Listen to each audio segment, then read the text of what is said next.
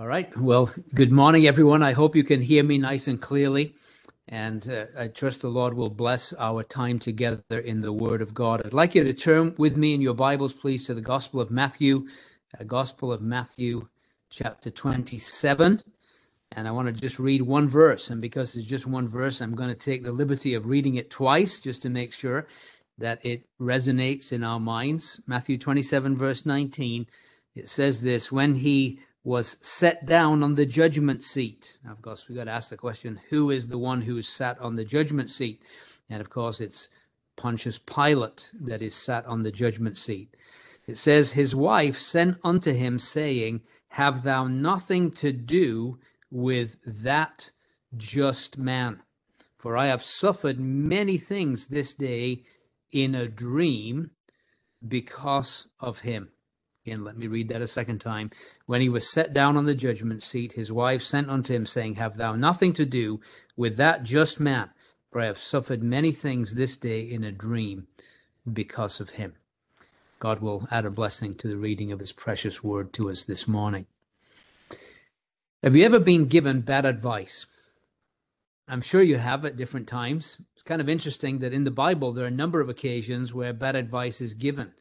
Uh, quite often it's from women. And uh, again, not that they have the, uh, as it were, the market on bad advice. Uh, men can be equally good at giving bad advice. But the ones that stand out in my mind would be Eve, as you know, she took that fruit and she gave it to her husband and uh, is talking about, well, it looks good to eat and all the rest of it. That was pretty bad advice.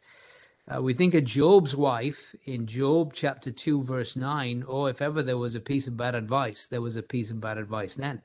What, he, what she said to her husband was this curse God and die. That was really bad advice. And then, of course, we think of Jezebel, and she was a veritable fountain of bad advice. Uh, she was constantly given bad advice. And here, I want to suggest to you is a piece of bad advice that is given by the wife of Pontius Pilate. And this is the advice that she gives Have thou nothing to do with that just man.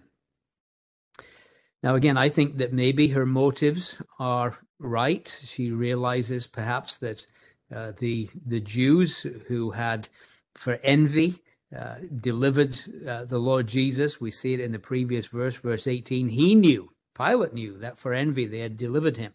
And so she knew that they were trying to somehow back her husband into a corner. Maybe she's trying to warn him and give him some uh, advice. Maybe her motives were right. But I want to just take it as plain, literal sense here. Have nothing to do with that just man. Because I really believe that that was really bad advice. Bad advice for many reasons. I'm going to just give a few of them. One of the reasons why having nothing to do with that just man was bad advice is that it's impossible for a human being to have nothing to do with that just man. Let me explain what I mean. And I'd like you to turn uh, to John's Gospel, chapter 5, for a moment. And by the way, if you have a ribbon or some kind of marker in your Bible, I would encourage you uh, to actually put a ribbon in John 5 because we're going to be going back and forth to John chapter 5 during our session together this morning. But John 5 and just a couple of verses, verse 22 and 23, which show that this advice of Pilate's wife is bad advice because it's absolutely an impossibility. Because it says this, for the, the Father judgeth no man. This is John 5 22 but hath committed all judgment unto the Son, that all men should honor the Son, even as they honor the Father. Either honoreth not the Son, honoreth not the Father, which hath sent him. And so we say it's impossible advice because God has determined that all judgment has been given to the Son, the Lord Jesus, so that every human being will have to one day face the Lord Jesus and will have to have something to do with that just man. In fact, we could say this that those that are saved one day will sit at the or stand at the judgment seat of Christ and have something to do with that just man. and those that are unsaved will one day stand before the great white throne judgment and will have something to do with that just man. So so God is determined that every person, whoever they are, they must deal with Jesus. They must have dealings with him. And of course, it's much better to have dealings with him now and, uh, as it were, repent of your sins and believe the gospel and, and accept him as your savior now then have to face him as your judge at that great white throne judgment. But ultimately, every human being will deal with the Lord Jesus. Second reason it was bad advice is because she tells us that the reason that he's to have nothing to do with that just man is because she, she says, I have suffered many things this day in a dream because of him. Now, we don't know the details of the dream. Would you ever, uh, you know, there are times when you read scripture, and wouldn't you just love to know exactly what she dreamt that day? I, I would love to know what she dreamt. Whatever it was, it disturbed her greatly. And she said she suffered much because of what she uh, had brought to her in that dream. And so, to as it were, to get away from that suffering, she tells her husband, "Have nothing to do with that just man." And what she's doing is she's she's exchanging short-term suffering by saying, "Have nothing to do with that just man," for eternal suffering. Because if she followed the advice she gave, to her husband, and if for the rest of her days she had nothing to do with that just man, I can assure you on the basis of the word of God that she is suffering right now. Not a daydream, but she's suffering with the rich man in Hades. She's tormented in those flames. She's crying out for a drop of water to cool her tongue, and she will suffer throughout all eternity because she had nothing to do with that just man. So not only is it bad advice because it's impossible to fulfill, secondly, because it exchanges short term suffering for eternal torment. Tragically, that same advice is being pushed throughout our world today. Uh, in fact, as our society becomes increasingly secular, and it is becoming very secular, and there's no doubt be- behind this advice that is coming to the people of today, the young people of today, the people in our colleges, in our universities, even in our school systems, uh, this mantra, have nothing to do with this just man, keeps coming, but behind it's a satanic origin. And we need to recognize that this is a lie from the pit. You must have something to do with this just man even religious systems. Uh, you think of Judaism and uh, passages that might just remind you about this just man. Passages like Isaiah 53, they're not allowed to be read on public occasions because you might just get the idea that it's speaking of the Lord Jesus, the suffering Messiah. And so it seems that there is this constant, constant barrage coming to the human race. And it says this have nothing to do with this just man and even from your own flesh. Maybe as a young person here, and your own flesh would say to you, "Don't get involved with Jesus. Don't don't have anything to do with that just man, because he's going to cramp your style. He's going to somehow, uh, you know, inhibit you from from living, uh, having the good time. And it's the same old lie. Have nothing to do with this just man." and it's tragic. It's a tragic piece of advice. I want to give you a piece of good advice, and that is this have dealings with Jesus. Have something to do with him and have something to do with him even today. Make him your Lord and Savior. You will never be sorry if you have personal dealings with the Lord Jesus. Now let's go on a little bit further and think about this text. I want you to notice what it begins in verse 19 with when he was set down on the judgment seat. And so it's kind of interesting that uh, here's this scenario Pontius Pilate is sitting at the Bema seat, the judgment seat, and Jesus is the one who's on trial. But I want to tell you the next time that Pontius Pilate meets the Lord Jesus, there'll be a role reversal. And Pilate will be not sat on the judgment seat, but it will be the Lord Jesus who is seated on that great white throne. And Pontius Pilate will stand before him, and he's going to be examined by the judge of all the earth, the Lord Jesus. And so there's going to be a role reversal. You know, it's tragic, really. Pilate's life was a very sad life. Uh, after this event, I don't know whether it haunted him uh, to the day of his death, but he died prematurely. We're told by tradition that Pilate committed suicide. In fact, we could take you to the spot in the Alps.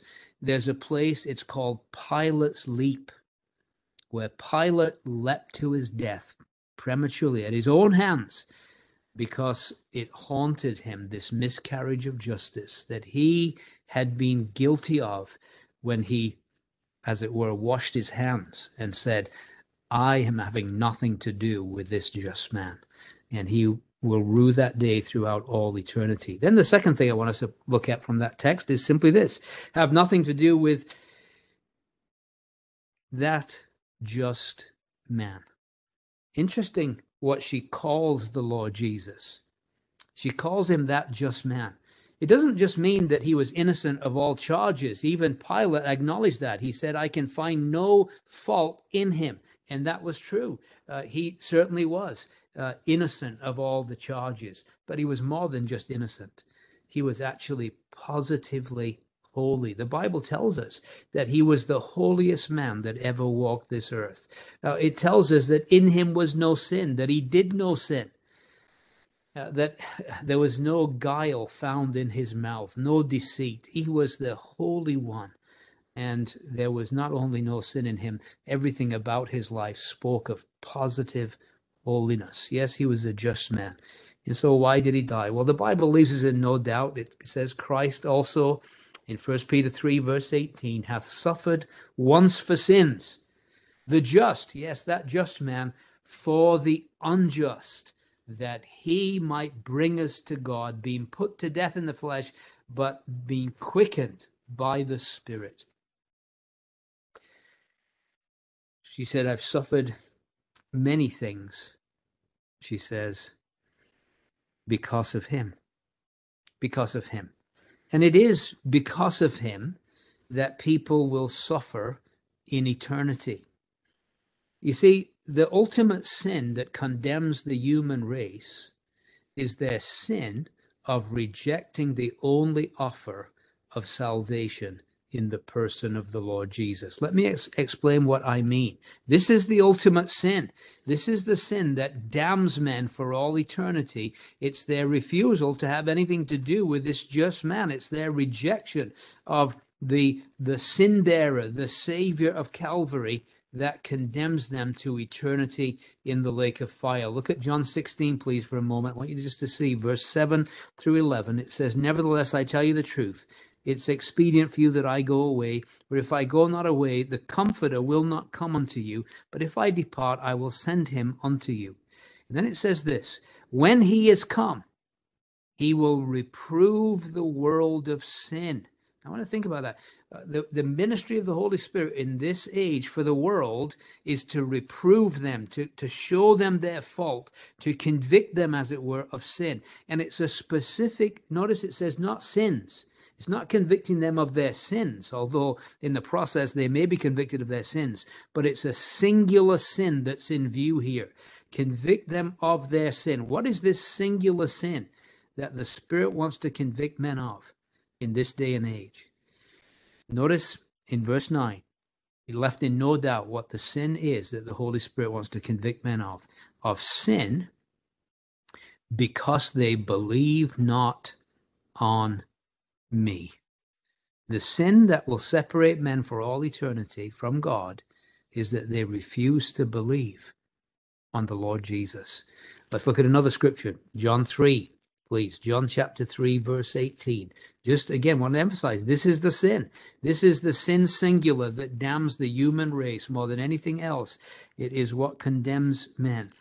John's Gospel, chapter 3, and verse 18 it says this He that believeth on him, or what marvelous words, he that believeth on him is not condemned.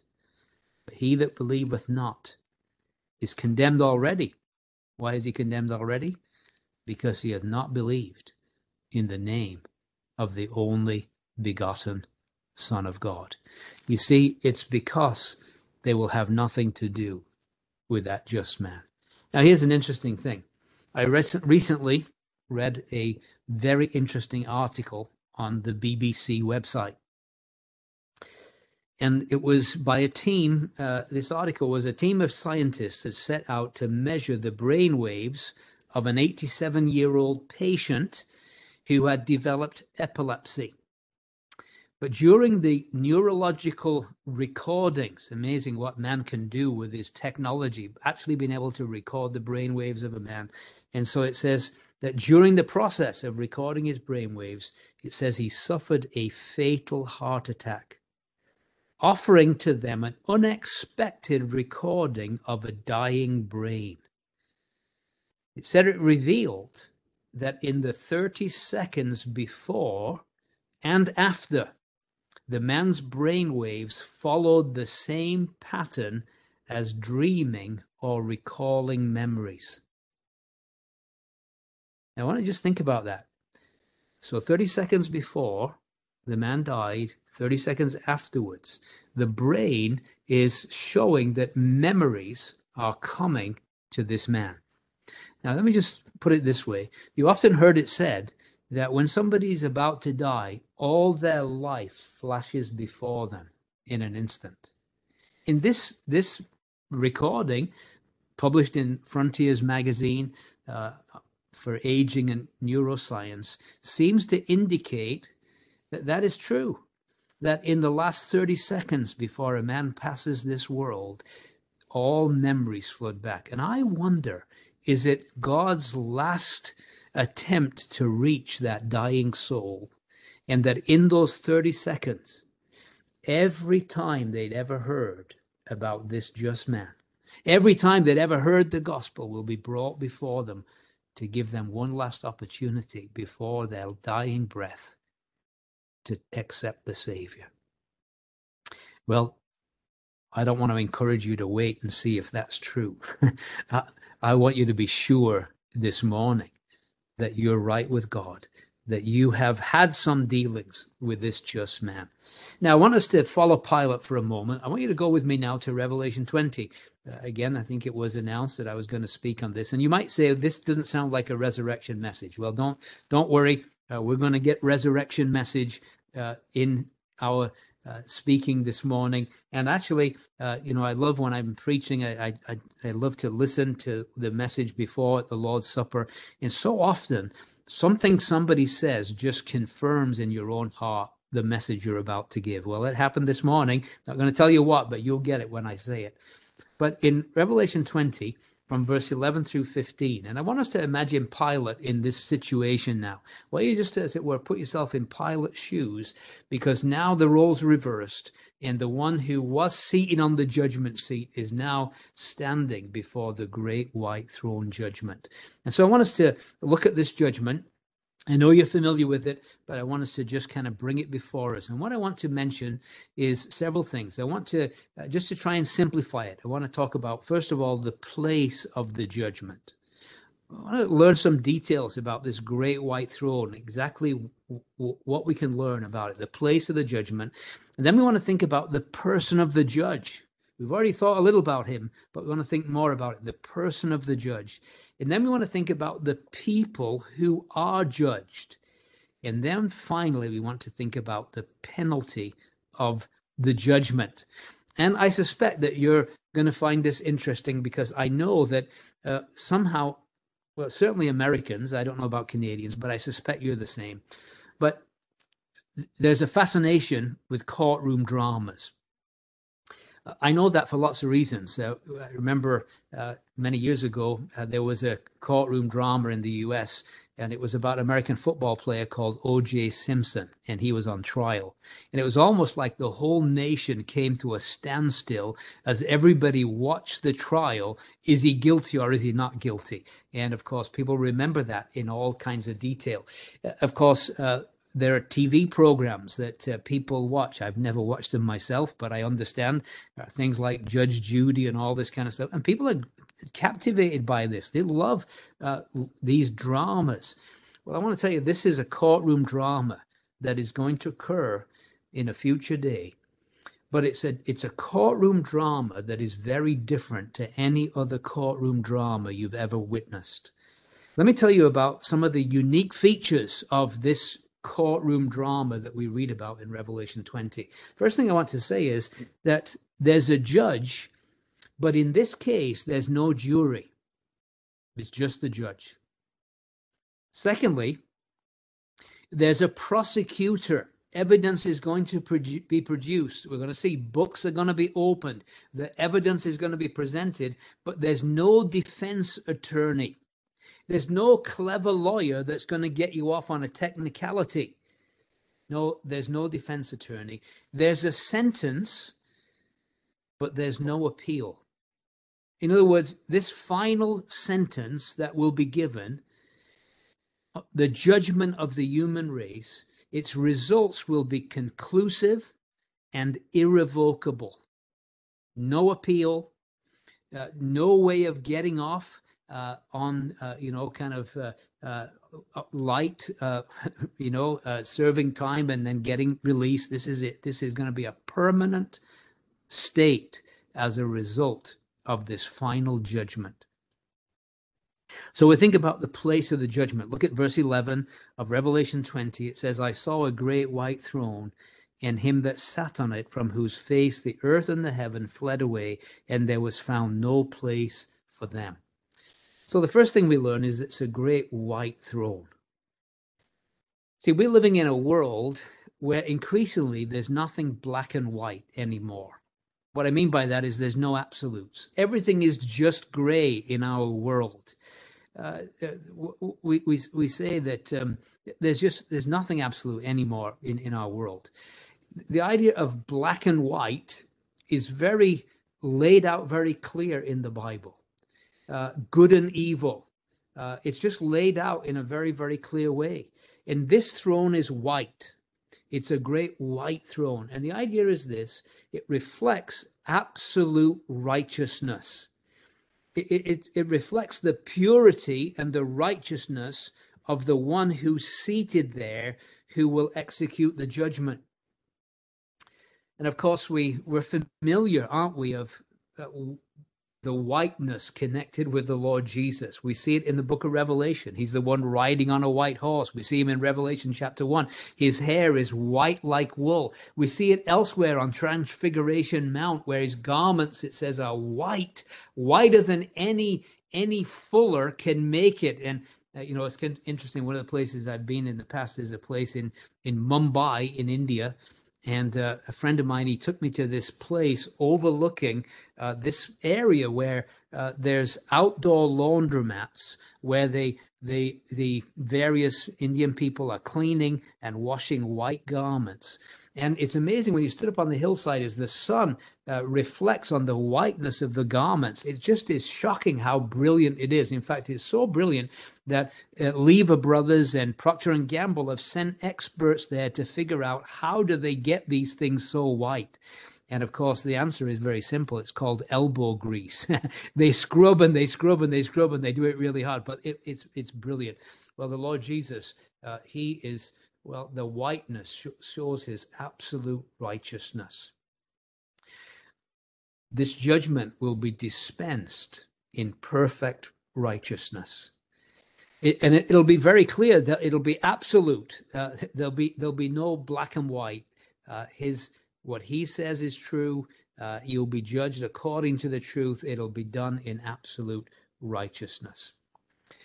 And then the person of the judge.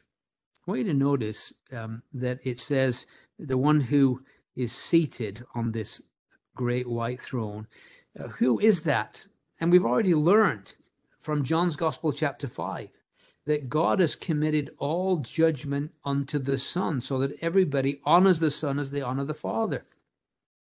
Let's look again at John 5, at some other scriptures in John 5 that relate to this. John 5 26. It says, For as the Father hath life in himself, so hath he given this to the Son to have life in himself, and hath given him authority to execute judgment, because he is the Son of Man. That's an interesting thing.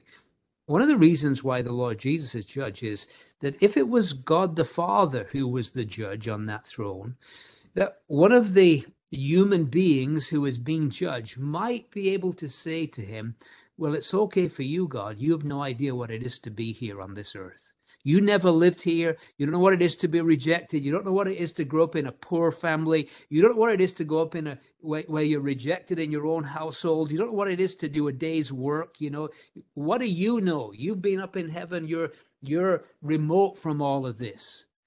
But nobody will ever be able to say that to the one who's seated on that great white throne. Because the Lord Jesus was here. The Lord Jesus experienced rejection. The Lord Jesus did our day's work and worked hard. He grew up in a poor family, in a poor neighborhood. He experienced life. And so nobody will be able to say, You don't know what it's like. Oh, yes, he knows what it's like. He was here. And so he's the Son of Man and he will ex- execute judgment. I want you to look at Acts 17. This is where we get uh, our resurrection. I wanted to make sure that we, we we bring this idea of resurrection into the picture this morning. In Acts 17, in verse 30, it says, The times of this ignorance God winked at, but now commands all men everywhere to repent, because he hath appointed a day in the which he will judge the world in righteousness by that man whom he hath ordained, whereof he hath given assurance to all men, in that he hath raised him from the dead.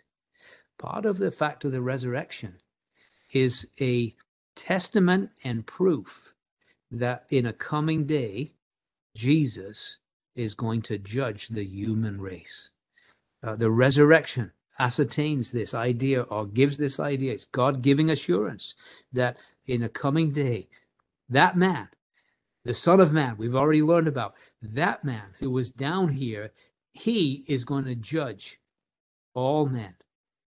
He's going to judge the world in righteousness. It's going to be by that man who he has ordained. And he's given a certainty of this because he raised him from the dead, and he is the one who is going to sit on that throne.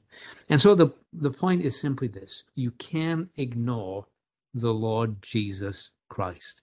You must do business with him. You can either meet him this morning as your Lord and Savior or meet him that day as your judge. And there's an appointment, and there's no escaping that appointment. Notice that it says concerning him, and I want you, want you to think about this. This is an amazing statement. Again, it says in verse 11, I saw a great white, this is back in Revelation 20, verse 11, I saw a great white throne and him that sat on it, from whose face the earth and the heaven fled away, and there was found no place for them. And so I want you to get this scene because you see, the earth has been a place where men has sought to escape from God right back from Genesis chapter 4, when Cain went out from the presence of the Lord. And it's a place where man has tried to kind of live without God, to hide himself from God, to just, but you see, it says the earth and heaven flee away from his face. In other words, the idea is this there's nowhere to hide anymore. It's just going to be you in him, looking into that face. And, and th- there's no escape. And notice the face of him, the face that was spat upon the face that was blindfolded and buffeted, the face that was marred more than any man's. And I think it's going to be a horrendous thing to look into that face. We think about Peter, that when he had denied the Lord three times with oaths and cursings, when he came out of Pilate's judgment hall, it's kind of interesting that the Lord Jesus never said a word to Peter. It says he just looked at him. And it says, Peter, wept bitterly. I think it's going to send horrors down every person's spine when they look into the face of him. Face of him from whom heaven and earth fled away. Yes, you'll have to look into those eyes, those eyes that scripture says are like a flaming fire. So the next question is well, who are these people who were judged? And again, I want you to go back to Matthew, uh, to, to John's Gospel, chapter 5. And we want to notice verse 28 and 29. It says, Marvel not at this, For the hour is coming in the which all that are in the graves shall hear his voice, and shall come forth, they that have done good, unto the resurrection of life, and they that have done evil to the resurrection of damnation or the resurrection of judgment. And so, what we're learning here is uh, that there's a day coming when everyone is going to hear the voice of the Son of God, those that are in the graves. Remember the story, and you, I'm sure you remember it well, of Lazarus. And many have said, and rightly so, that it's good job. It's a good job, the Lord Jesus said, Lazarus come forth, because if he'd have missed the word Lazarus, all the graves would have emptied because such is the authority and power of the voice of the Son of God that when he commands, the graves are emptied, all will be raised. And so it's kind of interesting. Such is the power of his voice. But it tells us that there's two resurrections there's a resurrection of life, and there's a resurrection of condemnation or judgment. Now look back at Revelation 20, please. And I want you to look at verses 4 and 5 of Revelation chapter 20. It says, I saw thrones, and they sat upon them, and judgment was given unto them. And I saw the souls of them that were beheaded for the witness of Jesus and for the word of God, and which had not worshipped the beast, neither his image, neither had received his mark upon their foreheads or in their hands. And then it says this, and they lived and reigned with Christ a thousand years. But the rest of the dead lived not again until the thousand years were finished. This is the first resurrection. Somebody mentioned this morning in the Lord's Supper that we will be part of the first resurrection. Well, I hope that's true. I'm not assuming that everybody who's listening to my voice this morning will be part of that first resurrection. I hope that everybody will be part of the first resurrection. But how do you get to be part of that first resurrection? Notice uh, back a- again um, in John 5, it said in John 5 29, it says, Shall come forth they that have done good to the resurrection of life, excuse me. And then it says, and they that have done evil to the resurrection of damnation. So there's there's two resurrections. There's the first resurrection, and all those that have done good will be part of that first resurrection. They're going to live and reign with Christ a thousand years. After that thousand years, the rest of the dead, they're going to be raised again, and they're those that have done evil. And they will appear before this great white throne judgment.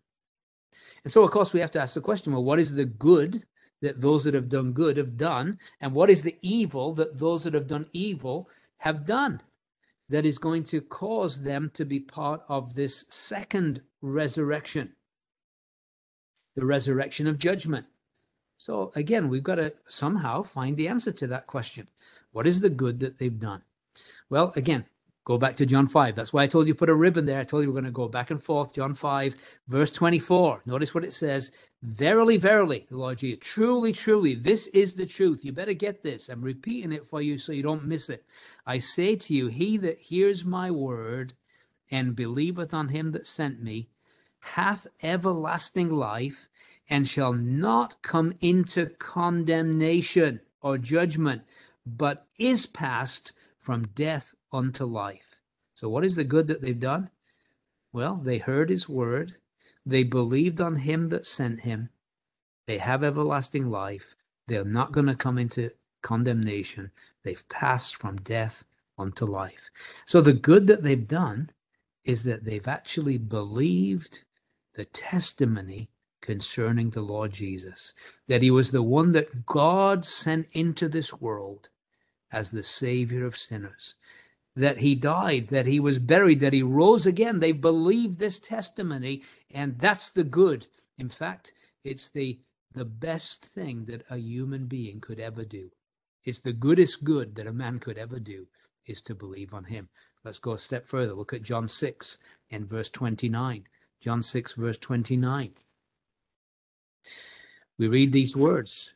It says, Jesus answered and said to them, This is the work of God, that you believe on him who he hath sent. If you want to do God's work, you can't do God's work unless you do this first. This is the work of God that you believe on him whom he hath sent. At John 6 and verse 40. This is the will of him that sent me, that every one which seeth the Son and believeth on him may have everlasting life, and I will raise him up at the last day. And so we can see clearly that the good that those that are part of that first resurrection have done is that they've simply believed God's testimony concerning his son. They believed that he was the one who came into the world. They believed that he was the one that died as the sinner substitute on Calvary's cross in their place, in their stead. They believed that he was buried. They believed that he rose again the third day, and they have embraced that. They have made it personally. They've said, Lord, I'm the sinner that Jesus died to save. And they have thanked him for dying for them. Repenting of their sins, believing that message, they have become part of what will be that first resurrection. And what is the evil that those that will be part of the resurrection of judgment have done? Well, it's simply this they have rejected the only Savior of sinners. They have refused to believe the testimony of God. They have called God a liar and his Son a liar and a deceiver. They have refused to believe that message. So, again, back to Revelation 20, and notice it says, concerning the people who were judged. It says, And I saw the dead, small and great, stand before God. And the books were opened, and another book was opened, which is the book of life. And the dead were judged out of those things which were written in the books according to their works. Notice it says the dead, small and great. What that means is that um, there are people that have lived and died and we don't know who they are. We don't know anything about them. Their names never made the who's who list of our world. They just lived. They they lived their lives. They died. They didn't believe the gospel. They didn't accept christ but they just were they're the small. They're the insignificant as far as world history is concerned. But then he says i saw the small and i saw the great stand before god. Yes the the greats of this world. The the great artists, the great philosophers, the, the, the great historians, the great statesmen. And just think about it. If they have not accepted the Lord Jesus, some of the, the great people of our day, the Justin Trudeaus, the Mr. Putins, the Hollywood elite, the ones that have nothing to do with that just man. Love to ridicule him, love to ridicule those. I think of Bill Gates, who considered going to church to be a waste of time, an inefficient use of time. And one day he will stand before that great white throne. Yes, the small and the great. And the books will be opened. And it's interesting, it talks about the books plural, and then it talks about a book singular. The books, plural, if I could put it this way, are the records of earth. It's the personal record of each individual sinner from birth to death. It's it's it's this is your life, so to speak. It'll be presented clearly before you. Now, I want to kind of update it, if you like. We, we think of books, and by the way, God keeps perfect records. Uh, his his record keeping is impeccable, and his his software never breaks down. Uh, he never has an outage. Everything will be preserved perfectly. But I want to update it. And I want you to imagine this this morning. I want to imagine that it's you that's standing before that great white throne judgment, and you, the books are opened. Or if we could put it this way, we could say this: uh, your life was presented on the screen before you. Now, just imagine you're looking at me on the screen today, but can you imagine any one of you? I don't know anybody would volunteer. We'd like to, as it were, put your life on this screen, every aspect of it, from the moment you were born to the day you died, and play it before us all to witness it. Anybody would like that? I think it would be intimidating, wouldn't it? You see, it says the books were opened, and uh, it tells us um, the dead were judged out of those things which were written in the books according to their works. And you see, people latch onto that and they say, "Oh, that's great. Well, hopefully my good works will outweigh my bad works, and and um, you know, kind of the the weighing scale will tip in my favor."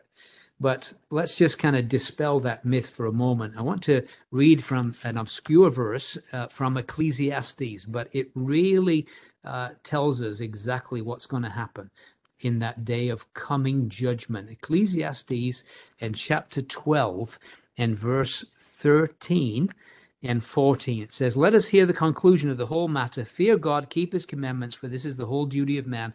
For God shall bring every work into judgment with every secret thing, whether it be good or whether it be evil. God will bring every work into judgment. So it's all going to be brought there, every secret thing, whether it be good or whether it be evil. And so just imagine your life brought before you.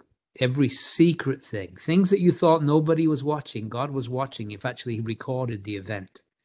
Every secret thing. In fact, not just the things you did, even the things you thought about doing, because the law says if a man thinks about a woman to lust after her, he's committed adultery in, in his heart. Already he's guilty of adultery just because he thought about it, never mind doing it.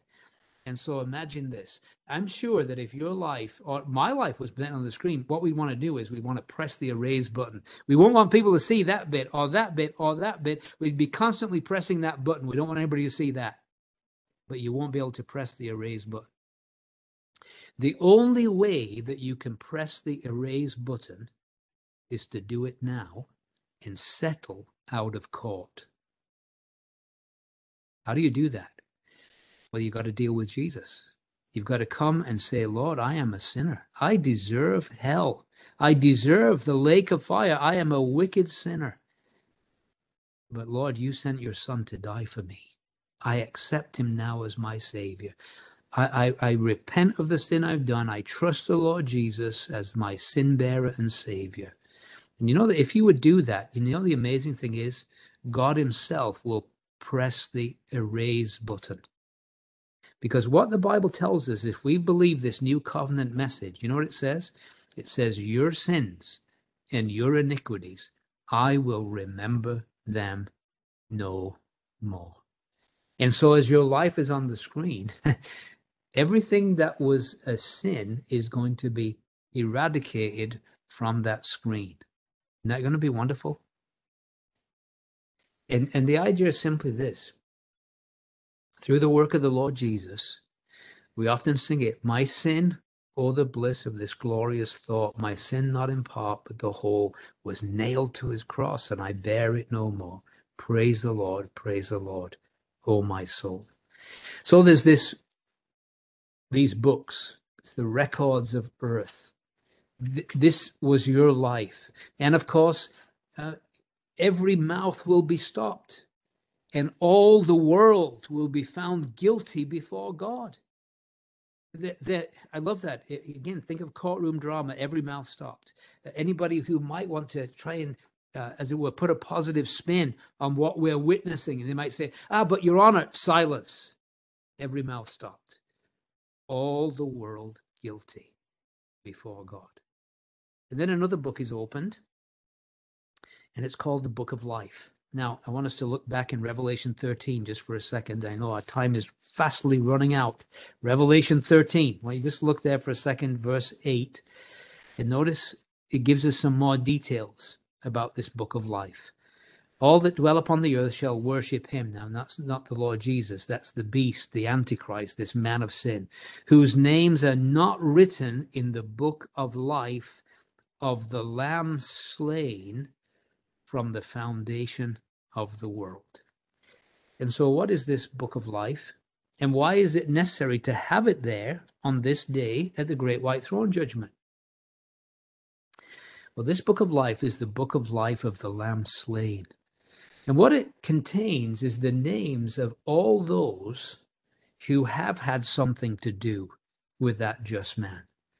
And they have seen their need of the Lamb of God who taketh away the sin of the world to be their lamb.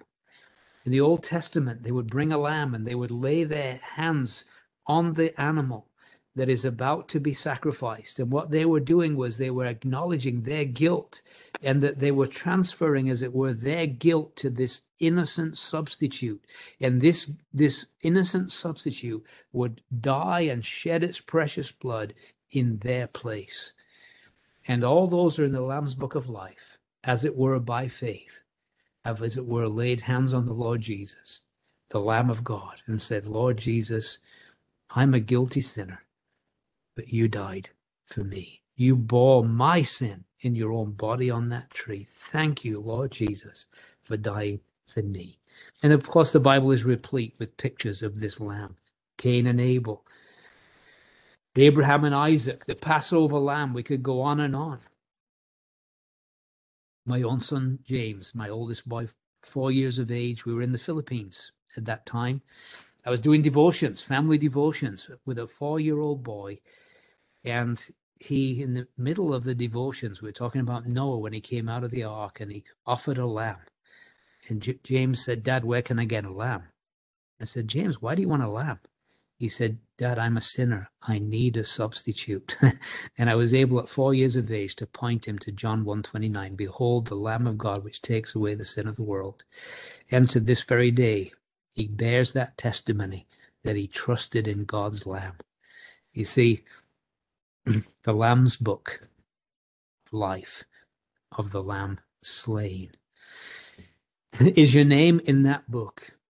Because if it isn't, there are serious consequences. Why was it be, be necessary to have that book there? Because sadly, there will be some there before that great white throne who mistakenly think that they're really saved and they're not saved ah, they went to Sunday school. They were maybe in the youth group group at, at, at, downtown outreach church.